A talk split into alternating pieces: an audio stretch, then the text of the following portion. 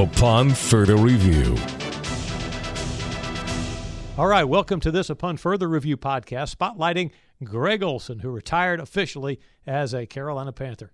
Did the retirement ceremony and the day go as Olsen had imagined?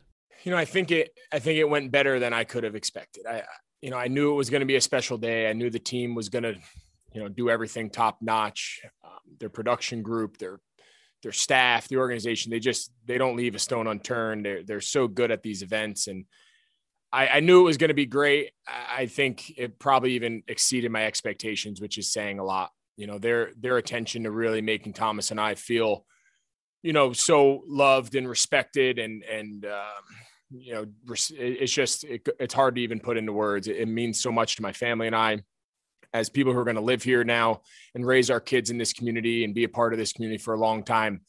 Um, to have things end the way they did now with with Carolina means means a great deal to us, and we're looking forward to continuing to be a part of this community going forward. Uh oh. Olsen left out an important part of his speech. Yeah, I think those guys you brought up, um, you know, a lot of those guys we touched on, and, and I have to address this now. And I'm glad you gave me this opportunity. I had an entire section in my speech that I prepared that was about my relationship and how much I feel about Cam. And I know you guys, you guys who covered knew how much he, you know, he meant to me. And I had a whole thing written there. And in the midst of my emotions and, and getting going, I sat down next to my wife and I said, Oh my God, I forgot Cam. And as I was going through guys that have impacted my career here, you know, Ryan Kalil is a lifelong best friend, and Luke Kuechly is a lifelong best friend, and Thomas and JJ, and you know, Cam is is at the top of that list. And I just it kind of haunted me since the second I sat down. I said, How did I miss the guy that I probably talked more about for 10 years? I probably talked more about that guy than anyone in my life. And um, I had a whole, and I, it just in the midst of the emotions and coming down, I was, I was kicking myself. Um, but those guys you mentioned, um, I owe so much of my career to um, the friendships that we built, the, the good times and the bad. Um, you know, I, I to be able to, you know, I wish they all could have been here. Uh, we were, we had rules about how many guys we could bring, and there was a lot of restrictions and whatnot. But, you know, those guys know how much I love them, how much I care for them, how much they did for my career. Um, you know, guys that I still touch base with, you know, on a regular basis. We'll forever be friends longer than our careers that, you know, our careers together. Um, you know, and, and those guys that you mentioned and, you know, are at, are at the top of the list of people in my life as far as carrying forward here, um, you know, I, I, told I told Coach Rhule in our last meeting before I got released, and now, you know, subsequently, even again today, you know, I don't know him real well, but as just a fan of the Carolinas and with kids that are going to grow up and be Panther fans, you know, I, I, hope they find success. I hope they do well. I, I, cheer for them. I root for them. I'm pulling for them, and um, it's the that's the same thing I told him before I left. You know, and I hope uh, you know I hope that's the case, and I know everyone in this community feels that way. Some outstanding individual plays will live long in his memory. Um, in my time here, you know, I think at the top of the list, uh, you know, the, the play I hear the most about from from the fans and uh, people in the organization and outside the organization was the you know the the catch at the end against Seattle. I think you know that more than just the catch. I said this on a radio show the other day when they brought it up it wasn't my best route. It wasn't the most creative route. It wasn't the fastest I ever ran. It wasn't the hardest ball I ever caught. I just think this, it was just symbolic of kind of getting over the hump. You know, for years we kept, you know, chopping the wood and we kept beating the door down. And finally, we got past that hump. You know, we got over what was the the marquee team, you know, in the league, you know, especially in the NFC. And to go on the road and beat them the way we did, coming back from two scores down in the fourth quarter, I think that play was just symbolic of that year, symbolic of that kind of climb through the, you know, when we got here together in 11, that climb, that was when we realized, you know, we're on to something here. So, you know, that one stands out. You know, I don't know. I, I, I was fortunate to, catch a lot of balls and win a lot of games and and all that but it really was the memories you know Sharon, I, I talked about in my speech Sharon, sharing that moment pounding the drum with my son and sneaking out of the locker room to watch my daughter you know do the top cats at halftime you know running out of the tunnel and seeing my kids and my wife standing on the sideline and be able to give them a quick moment you know a hug and before I went to pregame you know th- those are the things that I'll always remember um you know, that, the guys, the relationships, um, you know, the good times, the bad ones, we had our fair share of both. So that those are the things that as, as I've gotten further away from it now, and you know, you, those are the things you hold on to. Can Olsen imagine Cam Newton coming back someday for a similar retirement event? Well, he deserves it. Um, you know, like I said before, I don't, you know, the midst of emotions and trying to cover a lot of bases, you know, he's a guy that that you know, you guys all know from covering this, you know, covering us here for all these years. You know, when when if there's a list of people who love Cam and care for him and appreciate him, you know, I'm at the top of it. You know what I've said before, he's the best thing that ever happened to my career. You know, I don't know if I have the career I had if I didn't have those 9 years together with him. He made me a better player. We we enjoyed each other as people. We were very different people, and I think that's what made it so special, what made our connection so unique. Um, the the city the the city of Charlotte, the organization, the Carolina Panther organizations. When when Cam's day is done, I don't know when that'll be, how many years from now, whatever. That'll play its course.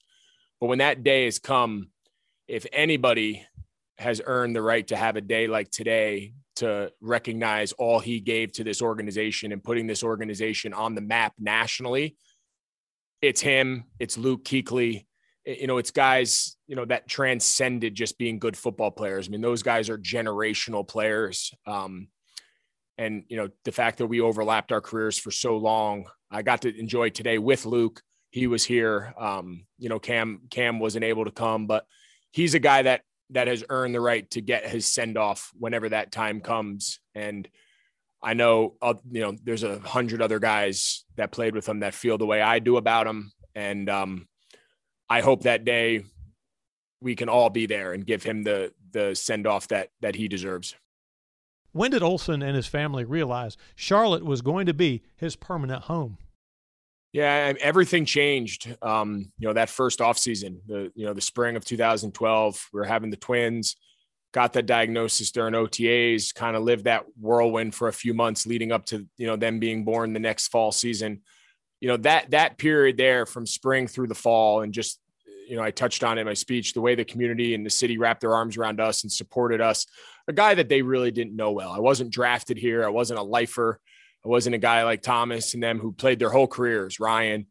You know i was i was a new kid. I you know I, I was from a different organization came here for one season and you know they treated me like i had always spent my whole career here. And i think we realized pretty you know, pretty quickly going through that process that we had a really special place here, the hospital, the relationships that we have there um, will last a lifetime. So this community is is everything that we were looking for. Um, there was no doubt in our minds when we got back from Seattle that we were going to put our roots here, continue to raise our family, raise our kids here, and um, you know I think this was a big step in solidifying, you know, our our family's roots being here in in the Carolinas. Did he desire a retirement ceremony like this one? Yeah, it wasn't a matter of me not wanting it. Um, you know, of course, after you spend a long time somewhere and they decide that they're better off moving on without you, any guy who's played that has any ounce of pride or, um, you know, whatnot, you know, feels initially like, yeah, you're hurt, right? You, why would they not want you? Why do they feel like they're better off not having you? But then, you know, that quickly you realize it's coming. That that day is going to come for everybody. It's not personal. It doesn't mean they don't like you. It doesn't mean they don't appreciate you. It's just it's time to go in a different direction. And you know, went went out and played in Seattle for a year and enjoyed our time and, and made the most of a tough situation. And then, um, you know, the second Dave called me and kind of mentioned that they were putting this together. I didn't I didn't even really consider another alternative. You know, I, I it was something that I really um, thought was the right thing. I, I was appreciative and I was humbled that they wanted to recognize me along with Thomas and do something like today. And um, and here we are. It came together real fast. You know, they called me maybe a month ago, you know, maybe three, four weeks, whatever it was. And um, but yeah, I didn't even hesitate. It was the right thing to do. It was something that I, I knew at the end was the right way to kind of put a bow on my career. And here we are. Finally, Olsen said he almost signed with Coach Rivera and the Washington football team prior to last year's final season he spent with Seattle. It was close. I mean, it, my, the three teams that it came down to were, of course, Seattle, um, Ron and, and company, you know, all my guys, Pete, my tight end coach, RV, the trainer, you know, everybody's there. um, in Washington, and then of course McDermott and and crew up in in Buffalo. You know, there's so many guys on that staff that I have great relationships with. You know, the tight end coach that drafted me in Chicago is his tight end coach there. Um, Dorsey, you know, I played one of the best, some of the best years of my career. Dorsey was our quarterback coach and really was instrumental in growing the tight end role and developing Cam and I's, you know, kind of unique connection and what we were able to kind of, you know, develop there. Um, Eric Washington, and I can go down the line. I mean, guys from my Chicago days, guys from Panthers, just guys I've known around the league. There was a lot of, there was a lot of um, strong connections there, and you know, I, I have all the respect in the world for McDermott. I think he's incredible. Beane, you know, all of them. So it was, um, you know, that was a hard decision, you know, between those three, and you know, I ended up going to a place where I didn't really have any connections. You know, I didn't really have anybody there that I knew real well. Um, but it was an adventure that I wanted to take. It was a challenge that I was excited about. Um, when I signed there, of course, the world wasn't turned upside down at the moment. Um, maybe that would have changed the decision, but I don't regret any of it. I, I learned a lot. It's a special place out there. They do a lot of really cool things in Seattle. The way they run their organization, you know, the way you know from the top down, they do a lot of really cool things. You know, it wasn't the personal season that I had hoped for. Um, you know, you know, things were a little different than what I was used to, and, and all that being said, but you know, I, I don't, I don't second guess that decision. I thought it was the best decision for me to kind of grow as a player and as a person, but it was hard to calling Ron and and McDermott and Beane. You know, those guys are guys I really care about, and uh, it was hard to call them and say I'm going, I'm going somewhere else. I, it haunted me for days. You know, it's a decision I didn't really, I didn't, you know, love having to make, but I, I, made a decision that I thought was in my best interest. And, um, you know, those are guys that I root for and cheer for and care about as people. You know, Beane was the first person who ever called me when I got traded here. And I remind him of that every time we talk to him. I'm like, Beane, if it wasn't for you, I wouldn't even known I got traded to Carolina because no one else called me. You know, and now he's, you know, the big uh the big man up there calling all the shots. So I have a lot of respect for all those guys. And um, I wish them nothing but the best. And with that, it's another Upon Further Review podcast. Thanks for being along for the ride. This is Mick Mixon on the Carolina Panthers Podcast Network.